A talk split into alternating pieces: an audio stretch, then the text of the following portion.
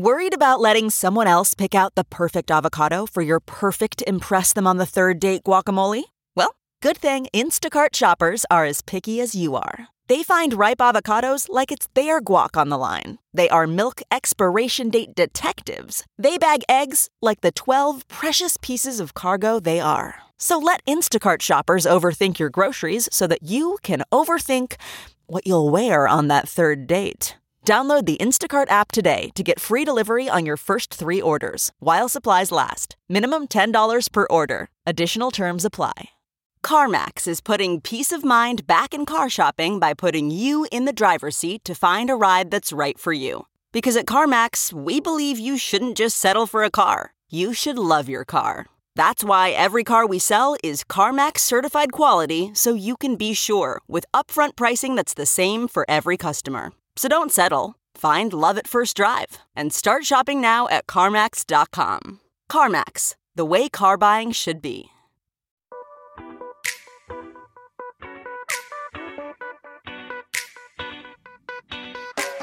This is the Hash Podcast.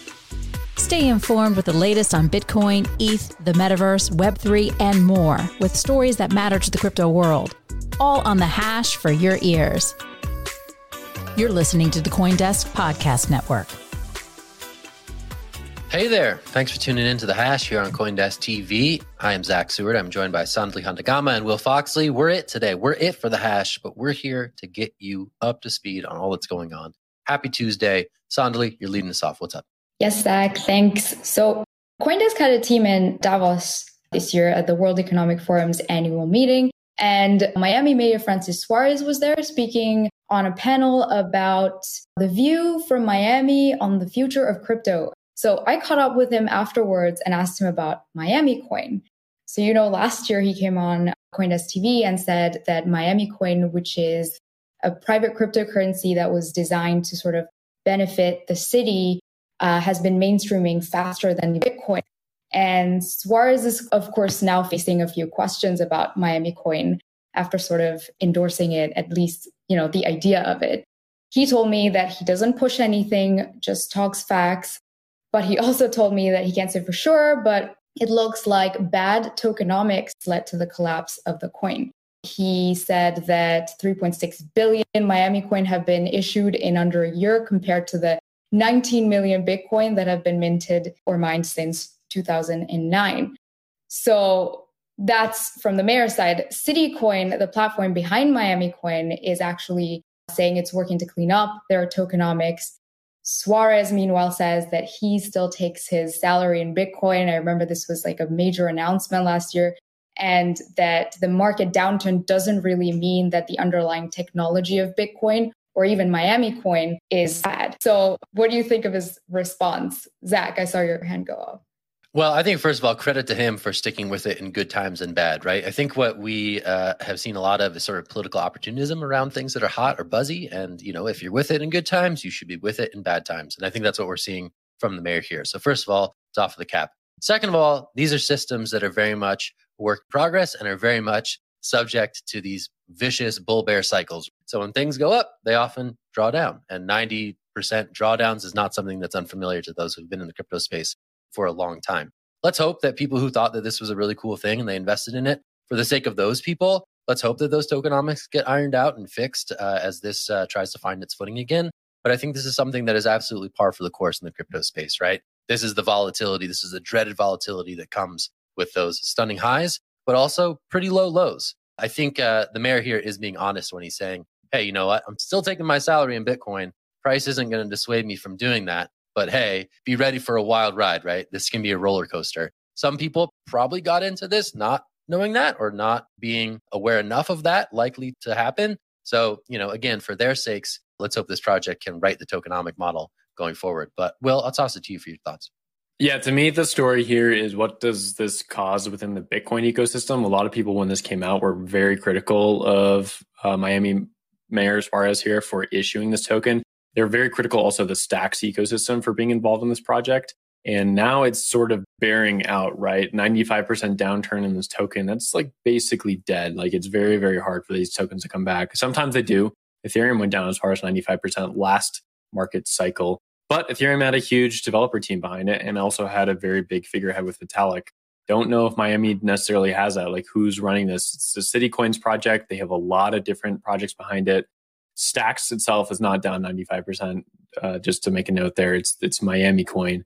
And uh, question is like, does it come back from this? And like, there's some nice quotes in this article about how like there's like mining incentives sprinkled in here, and they could use it in the future for like other gamified projects around the city, maybe like giving back money instead of taxes. That would be cool. But at the same time, you're looking at playbook from a Bitcoinish perspective, and they don't like any of this stuff. They're not going to be interested in helping out with it. And it's basically proved out the way that they thought it was going to happen, right? So like a lot of their criticisms turned out to be very true. Like this token was going to die and the tokenomics didn't work even to like like they even agreed with it at this point. Zach, I'll throw it over to you. Yeah, I think it's also zooming out and saying that, you know, Miami Coin is by no means the extent of crypto in Miami, right? These are two separate things. Miami Coin is project, but Miami is also establishing itself as a hotbed for crypto talent. And I think that that still reigns true, right? FTX put its name on the Miami Heat Arena. And that is far from the only level of crypto engagement in South Florida's biggest city. So the fact that the crypto attention and energy is still there, whether that's people building on various protocols, people who are hype on Bitcoin, etc., that is a story unto itself. Miami Coin is also this other thing. It happens to share the name Miami, but I wouldn't say that this necessarily detracts from the excitement that I think people have genuinely seen there as builders and others get down to that region to build stuff in the crypto space that remains an attractive outpost for the crypto world. So also worth sort of zooming out to extract those two things. But Sandali, I'll toss it back your way. Thanks. Yeah, I just want to make one clarification. The mayor did not issue Miami Coin. It was issued by City Coins. It's a private cryptocurrency that he sort of spoke and kind of hyped up a little bit when it was it was going well. So that's why he's kind of involved in the conversation. The fact that there was a panel at the World Economic Forum about Miami and crypto in Miami, it just speaks for itself. We saw a lot of crypto trying to infiltrate the inner workings of the economic forum all through the week. And so that was very much in theme with what was going on over there. It was great to see him there kind of speaking about taking his salary in Bitcoin and the gravity that carried. It was interesting. And I agree with you, Zach, that he was quite honest about his involvement in it. Yeah, let's turn to a more positive story Miami's pretty fun town, but let's talk about Fidelity. Fidelity Digital Assets is going to double the size of its staff, planning to add up to 110 employees across engineering, developing basically like blockchain stuff, and then a few other tech roles here and there. Fidelity is well known, well, not only because of Fidelity being one of the largest asset managers in the game, but also because they've really gotten involved with Bitcoin early on there is a thing called the Fidelity Mafia, which is like a bunch of people who used to work Fidelity back in 2016, 2017, and they have moved into a lot of prominent roles within the Bitcoin space. Uh, Nick Carter is a well known VC in the Bitcoin space. He's one. Amanda Fabiano, who leads mining over at Galaxy Digital, is another. Uh, there's just plenty of people who've come from Fidelity in the years past, and now they are high ups within the Bitcoin rankings. So their plans to add more Bitcoin to their staff also comes on the heels of some news from Fidelity that they're planning on adding Bitcoin to 401ks, or rather the option to add Bitcoin 401ks. They're going to roll that out later this year, but it's a huge addition. And it also caught some heat from people on Capitol Hill saying, hmm, not sure we want you guys to be able to add that volatile asset into people's 401ks. Zach, going to throw this one over to you for your take. Yeah, for sure. So we just clarified, right? This is based on Wall Street Journal reporting, and if it bears out, this is a major development. That's for sure. I think we're going to see a lot of uh, layoff headlines in the coming months. Uh, we already have seen some of those as it relates to the crypto downturn. We've also seen, interestingly, a lot in the fintech space as relating to downsizing efforts. So you'll see some of those. So it's interesting counter cyclically to see that, hey, Fidelity is, is trying to invest in this team during the bear cycle. They're sort of doubling down now. I guess kind of gearing up for whatever presumed push will come with next cycle. So the fact that that's happening from such a uh, established titan in the brokerage space is for sure notable if it all comes to pass with those triple digit hiring push. So yeah, I'll Sandali I'll throw it to you for your take on the Fidelity news.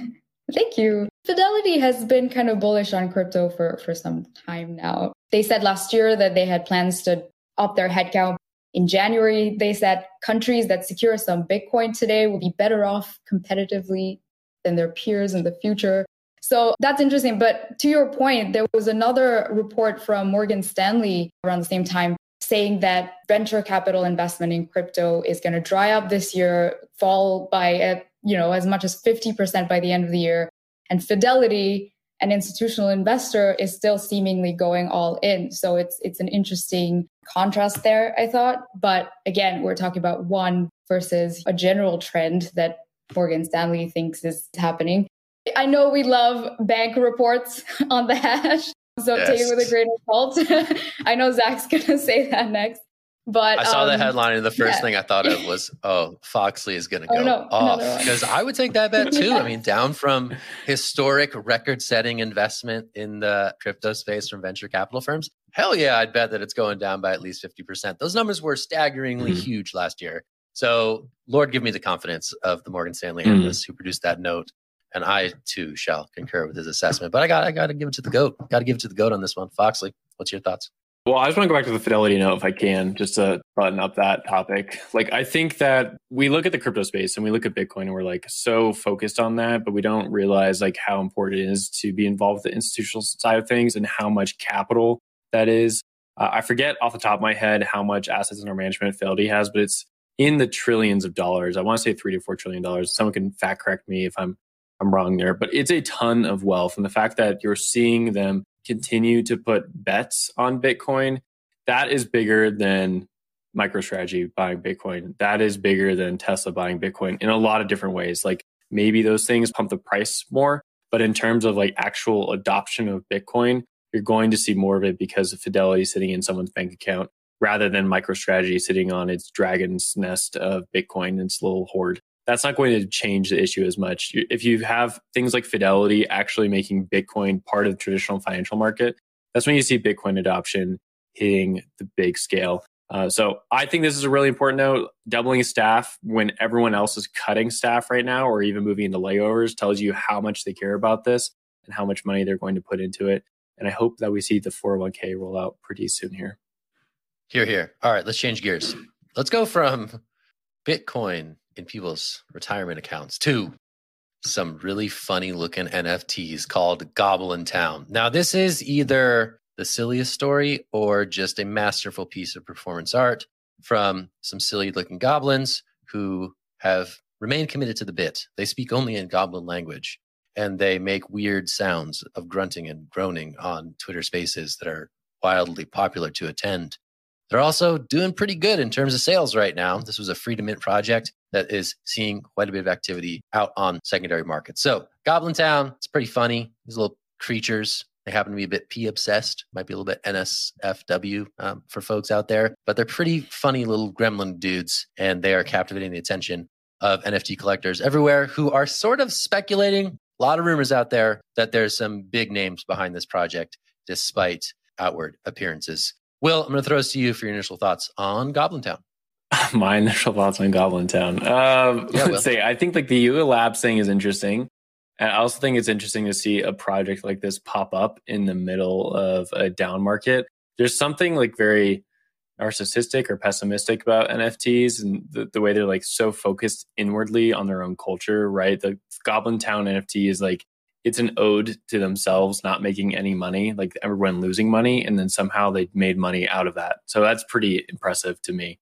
Uh, and I think that speaks to like the language of NFTs and NFT enthusiasts, right? They like basically memed a market that nobody saw coming into existence and it has perpetually moved forward when no one thought it had legs to keep moving forward. I mean, I remember calling the top on the NFT bubbles like four or five times on the hash and it just kept going forward. And now we have a new collection to be excited about, right? There's Bored Apes, there's all these profile picture ones. We saw Moonbirds recently. Now we got Goblin Town, and people are chanting in Twitter spaces commemorating this NFT minting. So it's it's weird to see this keep happening, but at this point, it's just like I'm kind of excited for the next one. Like, what's the next one that's going to be super weird? Throw over to you, Sandali. Yeah, I have to say, I find these guys kind of cute. I was like going through the whole collection and they're really interesting looking and good for them. But I have to say, I'm a little worried. It's blowing up so fast, and we know what happens to things that do that. And I know people who get like very into these kind of NFT collections and and trading and markets and lose a lot of money. And I've had to, you know, be their therapist.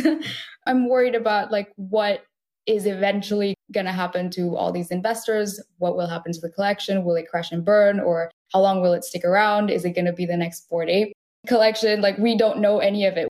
I don't know. Uh, whenever these things come up, I know it's a bear market. I know it's exciting and I know they're cute, but I'm also like a bit worried about people and, and their real money and putting up their savings to buy these things. So I'm a bit worried for them. But other than that, super cute. Good for you guys.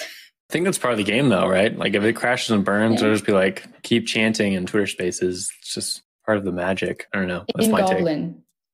It's Goblin Town, right? It's an allusion to the market yeah. condition. So it's a self fulfilling prophecy, even. But the appetite for new things and new strange things in crypto never fails to amaze. There's just a huge depth of desire for the new and the strange, and Goblin Town has seemed to tap into that well. All right, that's it for today. We're going to leave the hash there on this Tuesday. Welcome back from the long weekend if you took one. And we wish you well. I am Zach. That's Sandali. Will's over there. We're the hash. Check us out on the podcast, Coindesk Podcast Network. Some good stuff over there. Check that out. Listen to some things. Just be smarter. All right, we'll be back tomorrow. We hope you're doing well and see you soon. Bye now.